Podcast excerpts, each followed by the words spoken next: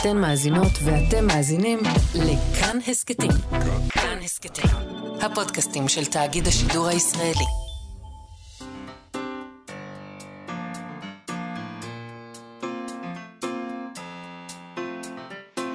מה שכרוך. עם יובל אביבי ומה יעשה לה.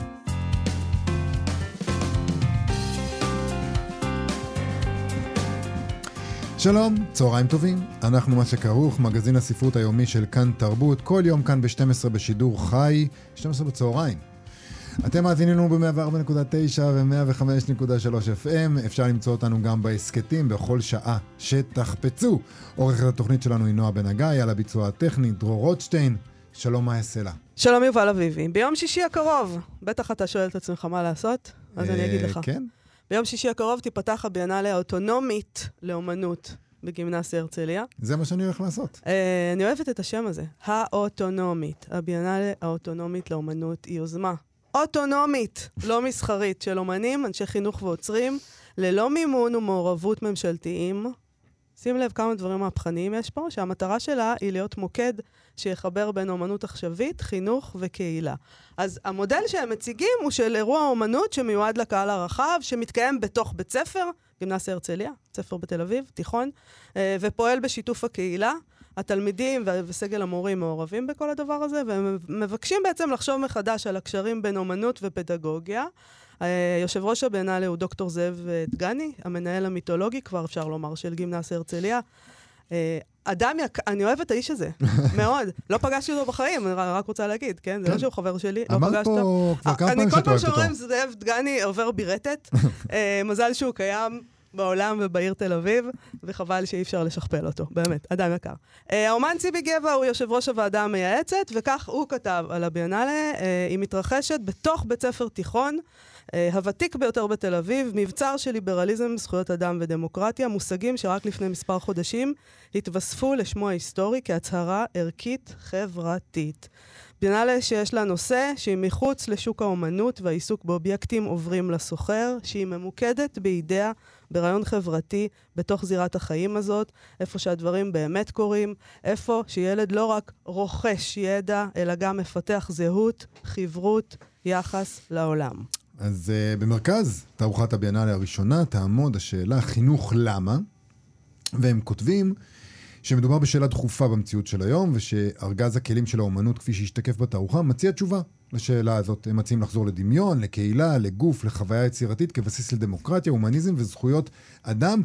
בהלימה ל"אני מאמין" שביסס דוקטור זאב דגני, אותו מנהל התיכון, אה, במסגרת אה, לימודים הפרוגרסיבית והמגוונת שהוא ייסד ב-15 שנות הובלתו את בית הספר. אנחנו נדבר היום עם האומן רועי רוזן, הוא יציג בביאנלה הזאת את הסרט שלו, קפקא לקטנים. שזה, אה, יש לי הרבה מה להגיד על הסרט הזה. כן? הוא לא לקטנים. בוא נתחיל בזה. כן. זה אוקיי. חשוב אולי לומר לאנשים שאומרים, יאללה, ניקח את הילדים שלנו. נכון. העיסוק בקפקא, העיסוק של רועי רוזן בקפקא, אבל מאוד מאוד מעניין. כן. אמ, אמ, מאתגר. מאתגר, שונה, פרוורטי. פרוורטי. כן. אה, זה חתיכת אה, מסע, נכון, הסרט הזה. אמת. אבל מה שבטוח הוא שהוא לא לקטנטנים. לא. הוא לא, לא, הוא לא- הוא לא לקטנטנים והוא גם לא לקטנים. אבל- כי הוא לא אמר קטנטנים, הוא אמר נכון. קטנים. אבל הוא שואל שאלות, למשל את השאלה, מה זה- מה זה ילדות? מה זה ילדות? כן. מה זה? נכון. אז עוד מעט נדבר איתו על זה. צריך להגיד גם, אבל שאת יודעת, אם אנחנו מדברים על אבסורד ודברים כאלה, גם להגיד אה, קפקא לקטנים, זה משהו שיש בו מן האבסורד, במובן הזה. אמת. נדבר גם עם דוקטור חגי בועז, מעורכי הגיליון אה, תיאוריה וביקורת האחרון, לצד שאול סתר ועופרי אילני. נושא, נושא הגיליון האחרון הוא אתגר האנתרופוקן. אה, שאני לא מצליח אף פעם להגיד את זה כמו שצריך, אני מקווה שאמרתי את- בסדר. כן. אנתרופוקן? אתגר האנתרופוקן, כן. כן. כן. זה מושג מאוד חשוב, זה בושה שאני לא אומר את זה לא. שום דבר לא בושה. כי כבר אומרים אותו המון לאחרונה, מדברים על זה, זה הוא נתבע Mm-hmm. בשנת 2000, הוא מציין את התקופה הגיאולוגית שבה המין האנושי הפך לגורם שמעצב את כדור הארץ ומשפיע על כלל המערכות הפלנטריות, מקרום כדור הארץ ועד רום האטמוספירה. אה, עוד מעט נבין אולי יותר במה מדובר שלחנו. ידיים בכל דבר. כן. אנחנו משפיעים על כל דבר. אנחנו המרכז. אנחנו אה, הורסים כל דבר. כן. אני לא יודעת לגבי המרכז אני של לא, אני, הדבר הזה. אני, אני מתקן. אה, אוקיי, אז אני הורסת כל דבר. כן, זו חלוקה הגיונית בינינו. בסדר. טוב, אבל אנחנו, בואו בוא נתחיל עם ידיעה שקראנו בסולט לייק טריביון, עיתון שאנחנו פשוט קוראים אותו לפעמים, הסולט לייק טריביון, נכון? עיתון אהוב עלינו. הם מספרים על הורים ביוטה שנמאס להם מהצנזורה על ספרים בספריות בית הספר, והם הגישו בקשה אה, לוועדת הצנזורה המחוזית שם, יש שם דבר כזה, אה, ומבקשים לצנזר את התנ"ך. התנ"ך. אה, משום שיש בו חומר לא ראוי למגע ידם של ילדים. אה, אתה יודע, הם אומרים, והם צודקים, שיש בתנ"ך גילוי עריות, אוננות, זנות, מין אוראלי, אונס, ואפילו רצח של ילדים. השם ירחם, זאת אומרת, אתה לא רוצה שהילדים שלך יקראו חומרים כאלה. ההורים כתבו בבקשה שלהם רשימה שלמה של נושאים שמדאיגים אותם בטקסט הדתי הזה. אה, הם, הם כתבו, אתם ללא ספק תמצאו שבתנ"ך אין ערכים המתאימים לקטינים, משום שמדובר בטקסט פורנוגרפי לפי ההגדרות החדשות שלנו. הם מציינים שם את מספר התקנה, יש מספר תקנה שבגללה הם תובעים את הסרת התנ"ך. אה, מדובר בתקנה שהתקבלה ביוטה, ולפיה הם יכולים לאסור ספרים שיש בהם פורנוגרפיה, אצל... לאסור אותם על uh, ספריות בתי ספר, כן? Uh, משום שיש בהם פורנוגרפיה או חומרים מגונים. אז לגבי פורנוגרפיה, נדמה לי שנסכים, אנחנו לא רוצים שיהיה פורנוגרפיה בספריות של ילדים, ברור, אבל כשאומרים מגונים זה כבר פתוח לפרשנות מאוד נרחבת. מה זה מגונה בעצם? הם יושבים ומחליטים מה מגונה, ההורים כתבו, תוציאו את הפורנו הזה מבתי הספר. Uh, הדובר של הוועדה הגיב ואמר, יש, יש להם דובר, והוא הגיב ואמר שהחומרים, כלומר התנ"ך, הוא עבר לוועדה לבחינה. והתהליך לוקח בדרך כלל 60 יום. הם יקראו את הספר ויחליטו. uh, תשמע, זה ברור שההורים האלה מנסים להוכיח נקודה ולעשות צחוק מהוועדה ומהמערכת, כן? Uh, אבל אני חושבת שעוד יכול לקרות שהוועדה באמת תחליט להוציא את התנ"ך מבית הספר, כי אנחנו חיים פשוט בזמנים מאוד מטופשים, ואם הם יבחנו את הסיפורים, הם יכולים להגיע למסקנה כן, הזאת. יש שם טקסטים לא קלים. נכון. אה, יכולים להשחית את אה, נפשם הרכה של ילדים מסוימים. תחשוב מה קראנו. כן, מכיתה א', כן. בראשית. אבל, אבל פתרו לנו את הבעיות לפעמים. למשל, נגיד כשאומרים על רחב הזונה שהיא מוכרת מזון. זה מסדר לך את הדברים. אבל זה בסדר. אם אתה, נגיד, קראת את זה בכיתה ב', ג', אז אה, אמרו לך שהיא מוכרת מזון. כולם צחקו, וכולם ידעו על מה מדובר. עם זה את בסדר. אבל עם זה שלהוריד את אה, אבא של אה, פלפילון שהוא מרביץ לו כדי שהוא ילמד ללכת, את לא בסדר. לא, אני זה לא בסדר. צנזורה רק בעניין הוא זה. לא מרביץ לו, הוא נותן לו כאפות קטנות, עוזר לו. אה, זה כמו לעזוב את הילד עם האופניים. היה לי תחושה שכבר דיברנו פעם על זה שהסירו את התנ"ך באמת מעל המדפים של איזה ספרייה בארצות באמת? הברית. כן. אני לא זכרתי את זה. אני כן. לא חושבת שהגיעו לרמה הזאת. לא הגיעו לרמה, היה לי תחושה מקווה כזאת, אבל את יודעת, יכול להיות כמה שפשוט אתה יכול להיות מטופש? כאילו, זה התנ"ך. אתה יכול אה, להתחיל ב-100% ולאט לאט להגביר, כמו שאמרו במבצע סבתא. טוב, זאת הידיעה באמת המטופשת אה, של היום. אנחנו במסגרת הפינה שלנו, ועיקרן תחילה, זאת אה, פינה שבה אנחנו נותנים לספרות להגיב על ענייני היום, ניתן אה, לתנ"ך להגיב, בכבודו ובעצמו. אה, כי אנחנו, במה שכרוך בחיים, לא נצנזר את התנ"ך. לא. אנחנו לא מצנזרים... ולא. אנחנו מצנזרים על בסיס קריטריון אחד, וזה איכות, נכון, והתנ"ך זה חומר איכותי. נכון. אז הלכנו אל קהלת, החכם באדם, שלמה המלך, לבקש עצה. להיזכר בעצם שאנחנו... אנחנו מכירים את, הטקסט הזה, טוב. נכון. היה לנו תנ"ך בבית היה ספר, למדנו תנ"ך, למדנו. תנ"ך. מכיתה א' למדנו תנ"ך. נכון. היו מילים קשות שם, שלפעמים לא הכרנו אותן, אבל קראנו. אחרי הכל זה בעברית, בוא נזכור את זה. זה בעברית של פעם. זאת עברית. זאת העברית הנכונה אולי. אוקיי, בואי נקרא. יאללה, קהלת. דברי קהלת, בן דוד מלך בירושלים. הבל הבלים, אמר קהלת. הבל הבלים, הכל הבל. מה היתרון לאדם בכל עמלו שיעמול תחת השמש? דור הולך ודור בא, והארץ לעולם עומדת. וזרח השמש ובא השמש, ואל מקומו שואף, זורח הוא שם. והולך אל דרום, וסובב אל צפון, סובב סובב הולך הרוח, ועל סביבותיו שב הרוח. כל הנחלים הולכים אל הים, והים איננו מלא. אל מקום שהנחלים הולכים, שם הם שבים ללכת. כל הדברים יגעים, לא יוכל איש לדבר, לא תשבע עין לראות, ולא תמלא אוזן משמוע. מה שהיה, הוא שיהיה, ומה שנעשה, הוא שיעשה, ואין כל חדש תחת השמש. יש דבר שיאמר, ראה, זהו. כבר היה לעולמים אשר היה מלפנינו. אין זיכרון, זיכרון לראשונים וגם לאחרונים שיהיו, לא יהיה להם זיכרון אם שיהיו לאחרונה. אני קהלת הייתי מלך על ישראל בירושלים, ונתתי את ליבי לדרוש ולתור בחוכמה על כל אשר נעשה תחת השמיים. הוא עניין רע נתן האלוהים לבני האדם לענות בו. ראיתי את כל המעשים שנעשו תחת השמש, והנה הכל הבל ורעות רוח. מעוות לא יוכל לתקון, וחסרון לא יוכל להימנות. דיברתי אני עם ליבי לאמור, הנה אני הגדלתי והוספתי חוכמה על כל אשר היה לפניי על ירושלים, וליבי ראה הרבה חוכמה ודעת. ואתנה ליבי לדעת חוכמה ודעת הוללות וסכלות, ידעתי שגם זה הוא רעיון רוח.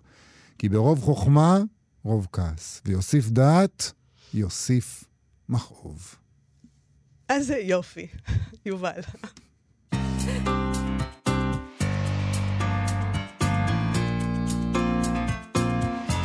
ביום שישי תיפתח בגימנסיה הרצליה שבתל אביב, הביאנלה האוטונומית הראשונה לאומנות. מדובר באירוע אומנות רחב היקף, השתתפו בו יותר מ-30 אומנים מהארץ ומהעולם, היו שם כל מיני אירועים. כותרת הביאנלה היא חינוך למה, או למה, לדעתי למה, חינוך למה. כי למה?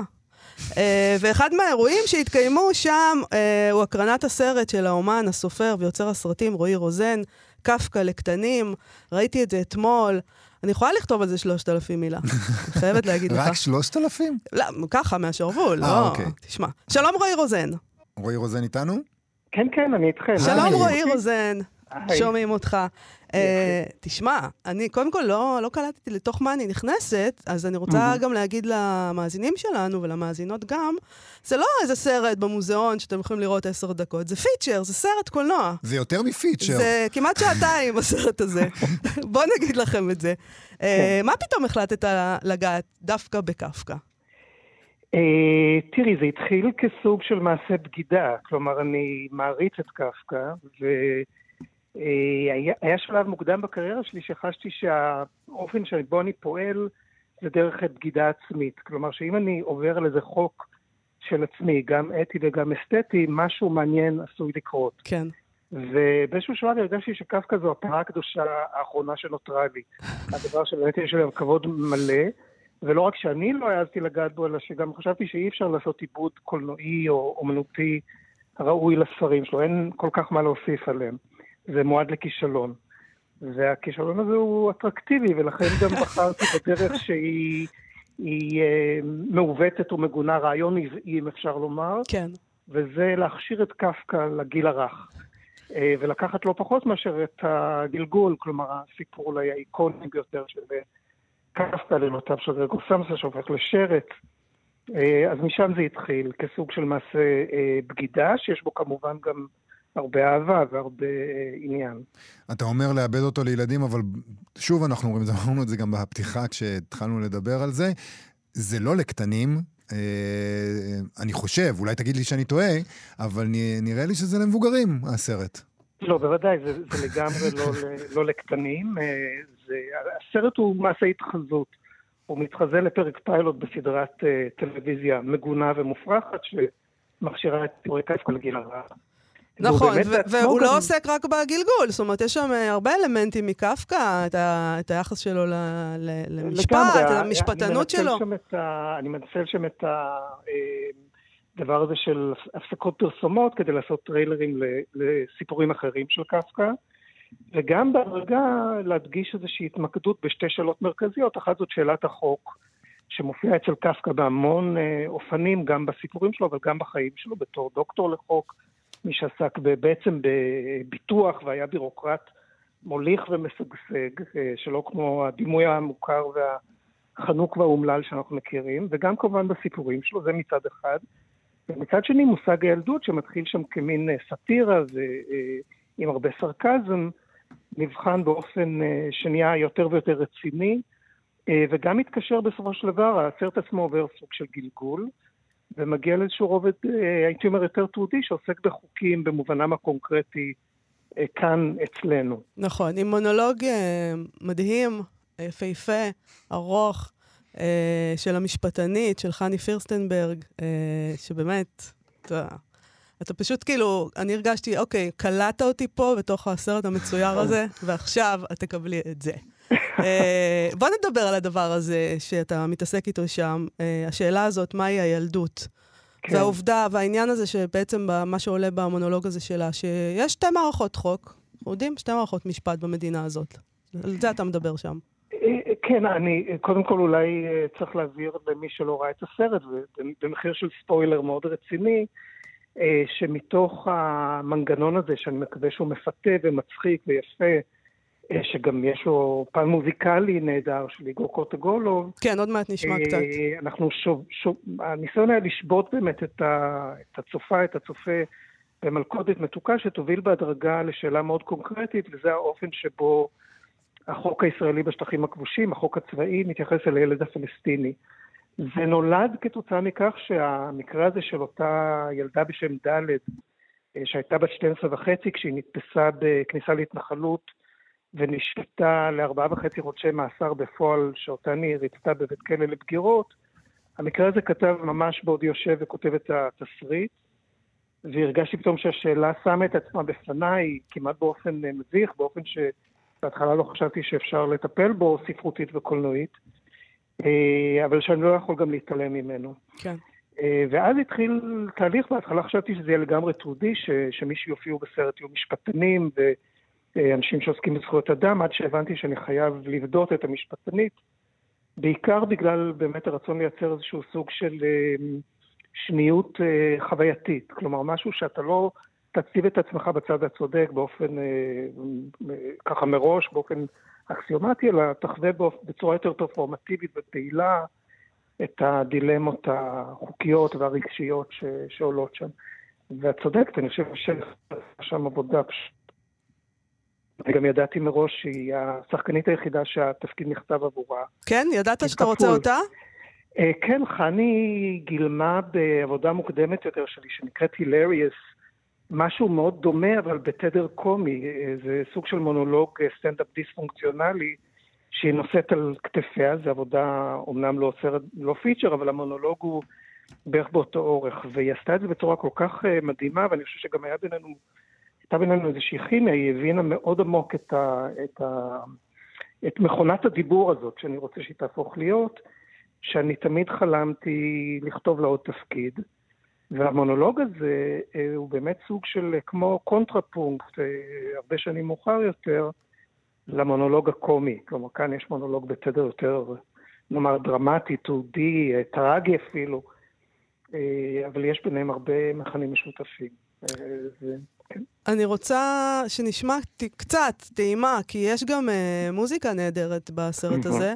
אז בוא, בוא נשמע טיפה ואחרי זה נדבר על זה קצת. What is a child?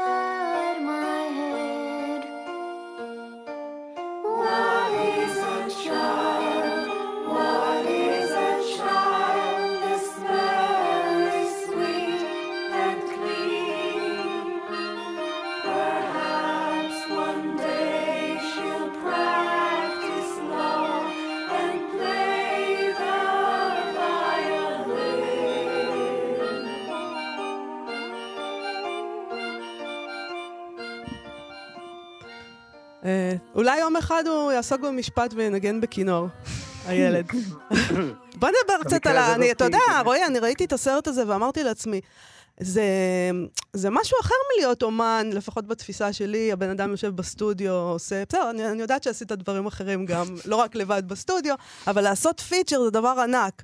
זה באמת, הנה, מוזיקה למשל, שללכת למישהו ולתת לו לעשות מוזיקה לטקסטים שלך, אה, כל הדבר הזה, האנימציה, זה יצירה ענקית. תראי, יש, יש שני- רובדים לשאלה שאת מעלה. אחד זה באמת מודל האמן שאני אה, בוחר להיות. אני חושב שיש גם בתחום האומנות, אבל גם בתחום הספרות, את האנשים שיש להם גישה אמונית ויודעת למדיום שלהם.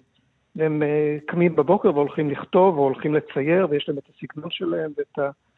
ואני חושב שיש אה, אומנים וסופרים ואנשי קולנוע שהגישה שלהם היא הפוכה, הם קמים בבוקר ומסתכלים במראה ושואלים מי אני ומה אני. כן. ומנסים להמציא את המכונה מחדש, ואני יותר מרגיש שייך לצד השני. והפן השני של השאלה שלך זה באמת הפן של שיתוף הפעולה. ואני באמת הייתי הרבה מאוד שנים מונומני, מישהו שעושה הכל לבד, מהמם. גם כותב וגם מצייר וגם... אה, אה, ו- ופרויקטים מאוד גדולים, אני, ואז הייתי צריך לעבוד חמש, שש, שבע, שמונה שנים כדי להשלים פרויקט.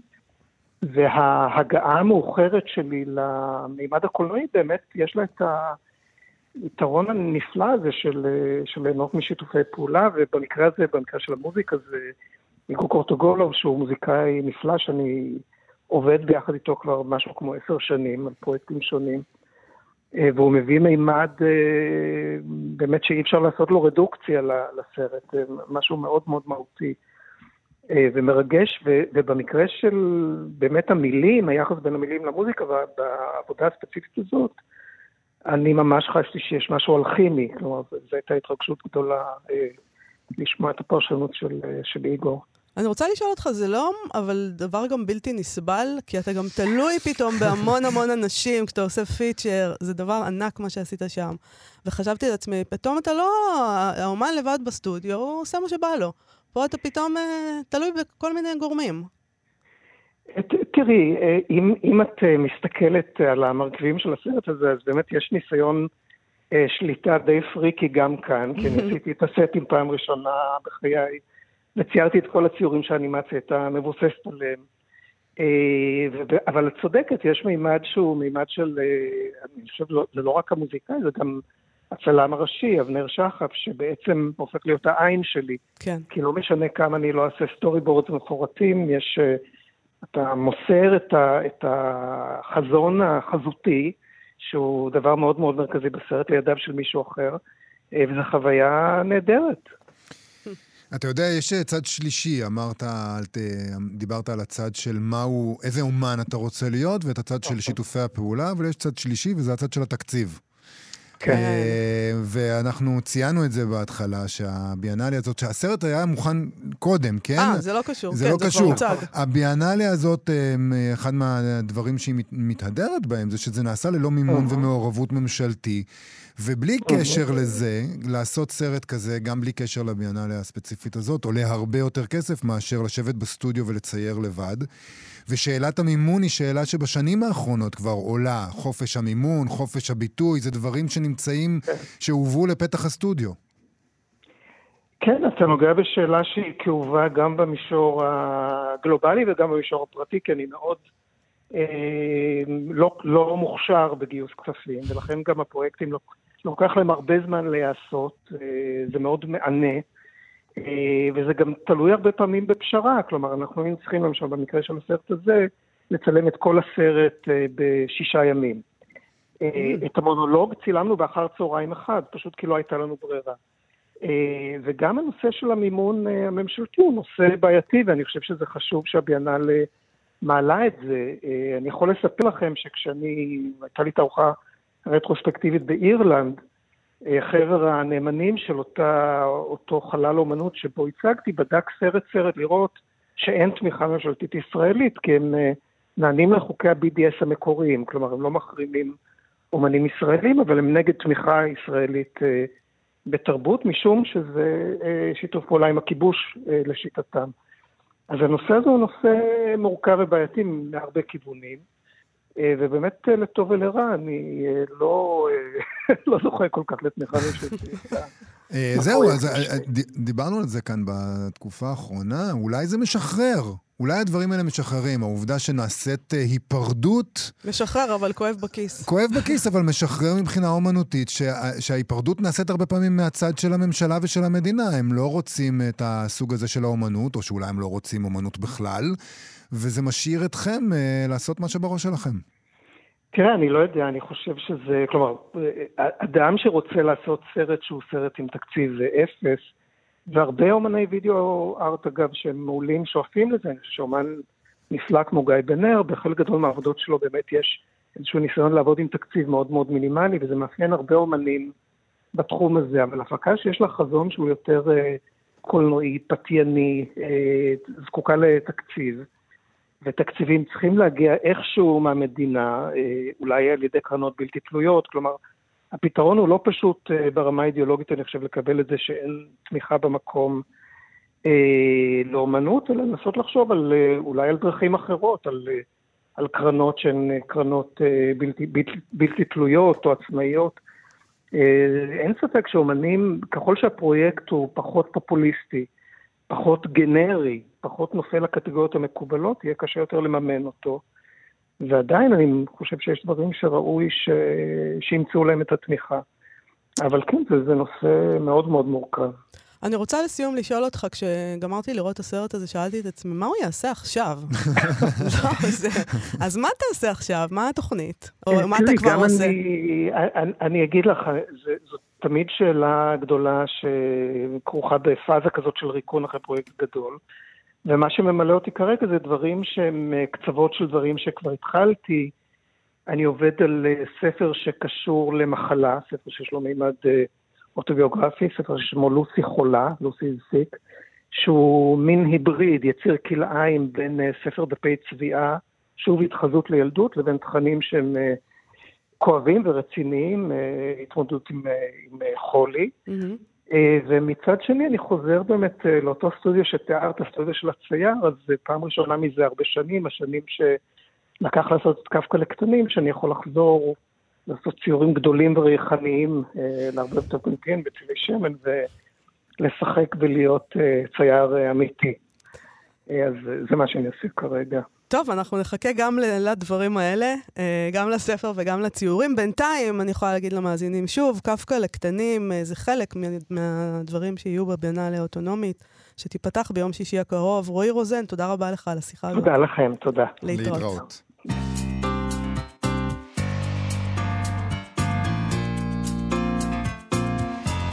מה שכרוך בכאן תרבות, חזרנו. הגיליון האחרון של כתב העת תיאוריה וביקורת עוסק בעידן האנתרופוקן. העידן שבו אה, כנראה אנחנו נמצאים עכשיו, ואנחנו לא לגמרי יודעים מה זה אומר ומה המשמעויות של זה.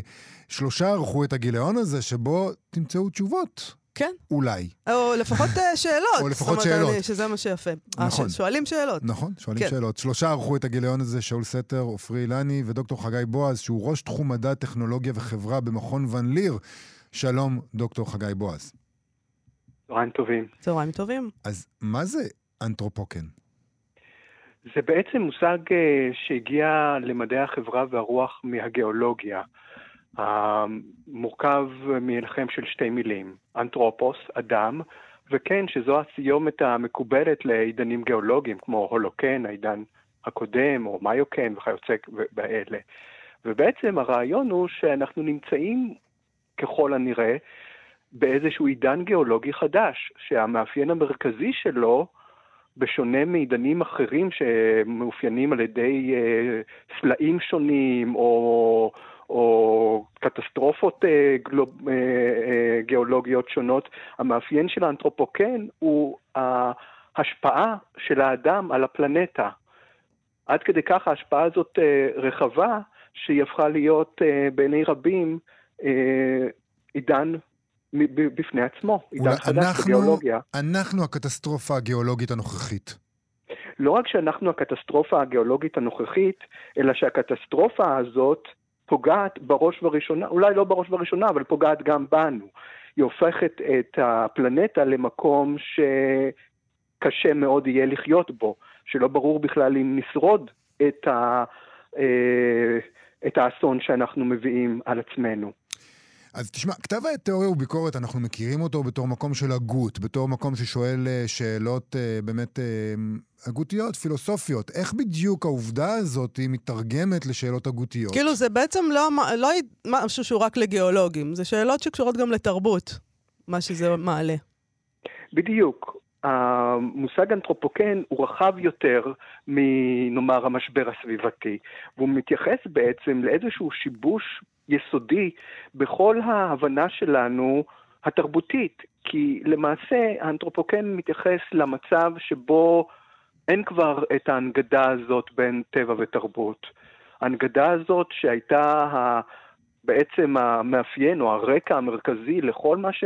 לכל פעילות האדם, שיצר את העולם התרבותי שלו אל מול הטבע, אל מול הטבעי, יצר את המלאכותי.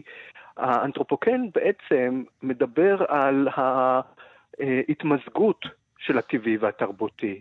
לדוגמה, אין כמעט היום הר, או אין בכלל הר שלא העפילו עליו, או אזור שלא מופה. אה, בישראל למשל, תחשבו על מקום ש... אה, האם אפשר למצוא מקום שהוא טבע מוחלט ללא עקבות אדם? אותו הדבר בכלל בכדור הארץ. אה, התופעה הזאת, שהיא תופעה כביכול שמה לפילוסופיה או לספרות או לאומנות, לזה, בעצם אומרת שהטבע והתרבות מתמזגים למשהו חדש, והמשהו ההיברידי החדש הזה הוא אחד מהמאפיינים של האנתרופוקן. העובדה שאין כבר כל כך הבחנה בין הטבעי למלאכותי, לבין מה שמתפתח מעצמו ובין מה שמיוצר במעבדות, בעצם יוצרת איזשהו, הייתי אומר אפילו, ציוויליזציה חדשה. זהו, שבה- זה נשמע, הדברים שאתה כן. אומר נשמעים קצת נושקים אולי לעידן הפוסט-הומניסטי שמדברים עליו במקביל, של, אה, שגם גוף האדם, מה שקורה לכדור הארץ הוא משהו שמתארים שקורה לגוף האדם, שאנחנו הופכים להיות גם כן יצור היברידי בין טכנולוגיה לטבעי, בין, בין, בין דברים מלאכותיים לדברים טבעיים. נכון, הפוסט-הומניזם בהחלט אה, משיק בנקודות רבות לתפיסת האנתרופוקן, אבל לא רק הפוסט-הומניזם, גם אה, תפיסות פילוסופיות נוספות אה, שקיימות, כמו למשל תפיסה שרואה באובייקטים אה, לא רק חפצים דוממים שאין להם פעולה או רצון ושהם פסיביים, אלא שהם עצמם חלק מהדבר עצמו. הגישה הזאת נקראת אונתולוגיית תלוית אובייקט. Uh, הגישה הפילוסופית הזאת גם היא קשורה מאוד לאנתרופוקן וגם, וגם היא מופיעה אגב במאמרים ש, uh, uh, שמתפרסים בגיליון הזה. uh, מהי השפעה? ג- גיבוב של, של אובייקטים, כי בעצם במידה רבה הייצור האנושי, הייצור, ה production כלומר, עלה על גדותיו.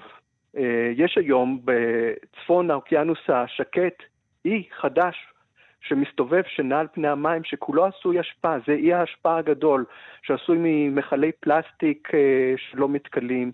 ומעבר להיבט הסביבתי, יש כאן איזושהי שאלה פילוסופית, אתית, פוליטית וחברתית, ש, אה, שמדרבנת אנשי הגות ואנשי אה, אה, אומנות להתעמק במשמעות של העידן הזה, של האנתרופוקן. וגם יש איזו שאלה שאתם שואלים שם, או ה- ה- הכותבים, מה- מהי יצירה בעידן הזה? מהי יצירה בעידן הזה?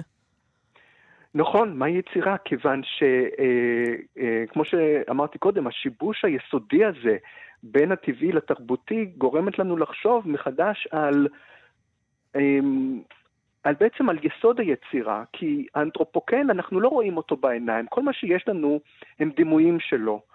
אנחנו רואים שקית אה, ניילון צפה על פני הים, אה, עוד קרחון שנופל ברעש לאוקיינוס, אה, עוד מין שנכחד.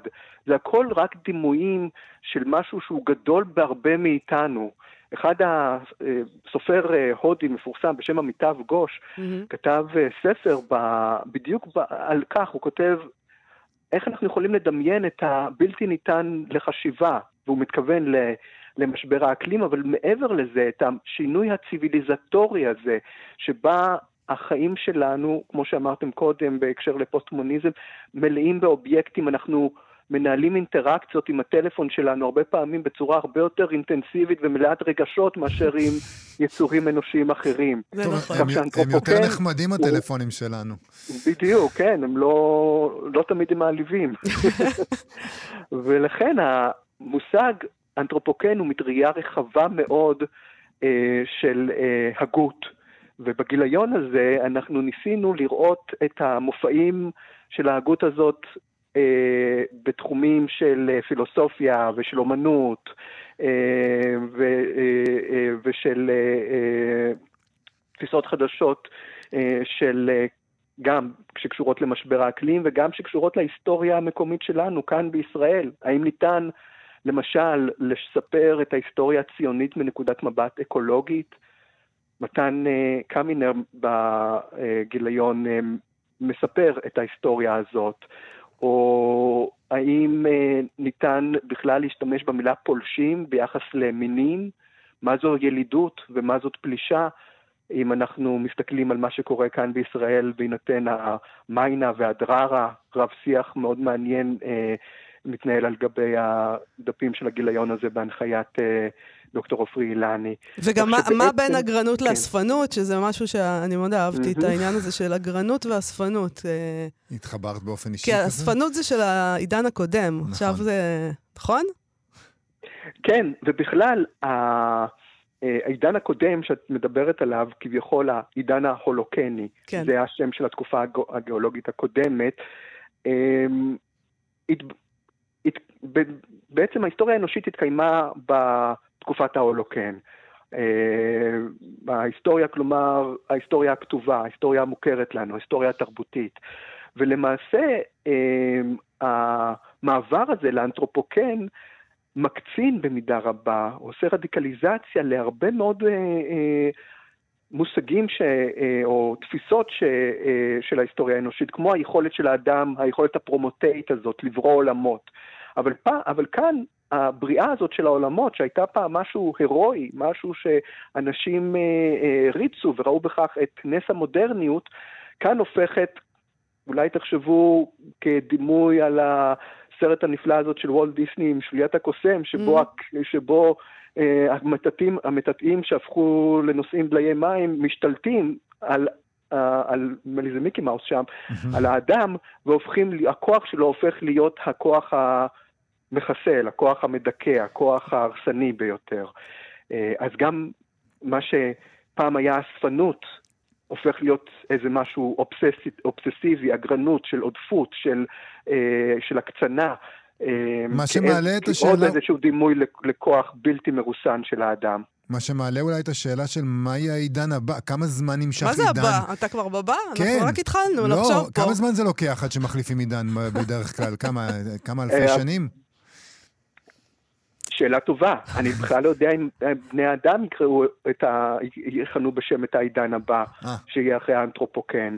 תראו, אחת השאלות המרתקות אה, אה, בעניין האנתרופוקן זה, זה המתח הזה בין העולם, או תפיסות הזמן הגיאולוגיות שנמתחות על פני עשרות ולפעמים מאות מיליוני שנים, לבין היכולת שלנו לנסות להבין את המעברים האלה בתפיסות זמן היסטוריות ש... אמ, שהם לכל היותר אה, אה, אלפי שנים, ובטח כאשר מדובר על זמן מודרני, שמדובר על מאות שנים, אז המתח הזה, שבו באחד הביקורות הגדולות על, האנתרופו, על שיח האנתרופוקן, בדיוק במתח הזה, איך אנחנו בכלל יכולים להבין גיאולוגיה. אחד הדברים המעניינים שקראתי הוא שמישהו שאומר אנתרופוקן, אה, זה מושג עבור בעלי החיים וכדור הארץ. כי הם רואים את בני האדם כמכלול אחד שמשבש והורס את החיים כן. בהשאלה. אבל בני האדם עצמם, כאן מה- יש כוחות ויש אה, צורות חברתיות שונות. אז uh, כל זה ועוד בתיאוריה וביקורת בגיליון האחרון, עידן האנתרופוקן, uh, דוקטור חגי בועז, תודה רבה כן, על אני רק. אזכיר שהגיליונות האלה יוצאים כמובן בהוצאת אה, מכון אה, ון ליר בירושלים. אמת נכון. לאמיתה. תודה רבה. להתראות. להתראות.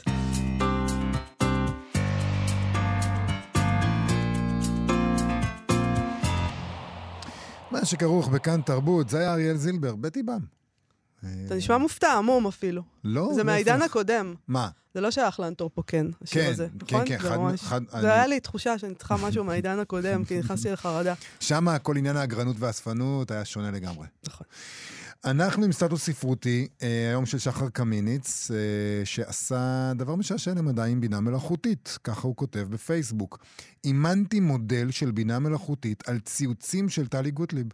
בסך הכל כיף לדבר איתו. טלי גוטליב, חברת הכנסת טלי כן. גוטליב בכוונה. אוקיי. ונגיד, מה שהוא עושה, שחר קמיניץ, זה שהוא לוקח את ה-chat GPT, שזה כולנו כבר מכירים, זה מודל של בינה מלאכותית שיודע לכתוב ויודע ל- ל- לעשות, אה, אפשר להתווכח אם זה לכתוב וליצור, והוא מאמן אותם ספציפי, הוא, הוא, הוא הוא לא מאמן אותם, אני שונאת שאומרים מאמן הוא אותם. כתב, הוא אימנתי. כתב, אבל מה זה מאמן אותם? הוא נותן לה את הציוצים שלה, כן. את הטקסט. הוא נותן את הטקסטים ואומר והיא. מתוך זה, אה, עכשיו אה, הבינה, היא, עונה לשאלות שהוא שואל אותה. כן. מאמן. עכשיו, למה זה קשור אוקיי. אלינו? כי השאלה הראשונה שהוא שואל אותה, את הבינה, את הבינה. בינה, את הבינה הגוטליבית, מה דעתך על הספרות העברית? שאלה גאונית. ו- ובואי נשמע מה טלי לה- גוטליב עונה. לא, הבינה בשמה. כמובן. כן. מה דעתך על הספרות העברית? ובכן כך. אני מתפעלת מהשמאל הישראלי שגורם לכולנו לקרוא ספרות עברית מלאה בניכור ובפוליטיקה מכוערת. סליחה שאני לא מתעלפת ממה שהם מציגים כמופת של יצירתיות. כל פרס ספרותי הופך לאריה של שנאה ופוליטיקה, במקום לחגוג את התרבות העברית שאנחנו גאים בה. יש להם אג'נדה שקופה ומעייפת, והם מנסים להכניס אותה לכל, לכל חריץ ופסוק. אפשר לשטוף את המוח של הקוראים בקלות, כן? הזוי! אבל אל תדאגו, ימשיך לקרוא ספרות מהצד הימני שמביאה קצת תוכן אמיתי וערך מוסרי לעולם הספרות העברית. הללויה. אבל בוא-? בוא- בוא נמשיך, כן. מפה... הוא נפ- שאל אותה עוד שאלות. מה עמדתך לגבי משבר האקלים? זו שאלה אה. חשובה שגם אה, נוכחה בשיחה שלנו, נכון, דוקטור חגי בועז. חשוב לנו לדעת את התשובה הימנית. בבקשה. איזו שמחה זה המשבר האקלימטי. כנראה שזה גם אשמת נתניהו והימין, נכון? כי מה זה משנה שמדובר בתופעה עולמית ומורכבת, שדורשת פתרונות משולבים ופוליטיקה אחראית. העיקר להאשים, לשנוא ולשטוף את דעת הקהל בכל דבר. אבל אל תדאגו, אני כאן כדי לחשוף את הצביעות והדמגוגיה של השמאל המופרע שמנסה להפיל את האשמה עלינו בכל מחיר. רק זכרו, כשמדובר במשבר האקלים, אני לא אהיה הפיון שלכם. זה מה שהבינה המלאכותית אומרת על משבר האקלים. רגע, עוד אחד, אבל... עוד אחד, עוד אחד שחר אחרון. הוא הוא היה לו עוד שאלה חשובה. הייתה לו שאלה, אה, עברנו את הספרות העברית דרך אה, אה, משבר האקלים, הישר אל הנושא הבא, ריבת תפוזים. מה את חושבת על ריבת תפוזים? אה, ריבת תפוזים! כמה זמן לקח לשמאל למצוא עוד דבר לנשוך בתיאבון ושנאה? אם זה לא נתניהו, זה תפוזים. אה, איזה יופי זה. כן, כי זה הבעיה הגדולה במדינת ישראל. זה מדהים, יש לי לא, תחושה... אי אפשר להמשיך. יש לי תחושה שהבינה הזאת הבינה שלא משנה על מה מדברים, מדברים על משהו אחר. פתאום כולם מתערבים ומרגישים בעלי זכות לדבר על נושא שאין להם מושג בו, ריבת תפוזים. יש פה קבוצת שמאלנים מזויפים שגורמים קשיים רבים לחקלאים. אוי, אוי, שחר גמיניץ, איזה יופי של דבר, איזה יופי של אה, פרויקט אה, חשוב. כן, של תמשיך, ה-GPT, בבקשה. אה, שלוש, ולאמן אותו. תמשיך לעשות את זה, אנחנו נמשיך להקריא. טוב, אנחנו עד. מנסים, תנסה לא להצחיק אותנו יותר זהו, מדי. ניסינו להקריא, אבל לא הצלחנו את עד הכל. כאן תוכניתנו להיום, יובל. עורכת התוכנית שלנו היא נועה בן הגיא, על הביצוע הטכני היום דרור רוטשטיין ולאוניד איזקוף, שניים. אה, תודה גם לכם, בואו לבקר בעמוד הפייסבוק שלנו, אנחנו מחר אה, עם המיטב, ואחר כך... אה, אנחנו- מי ישורנו? עוד. כן, להתראות. להתראות. אתן מאזינות ואתם מאזינים לכאן הסכתים, הפודקאסטים של תאגיד השידור הישראלי.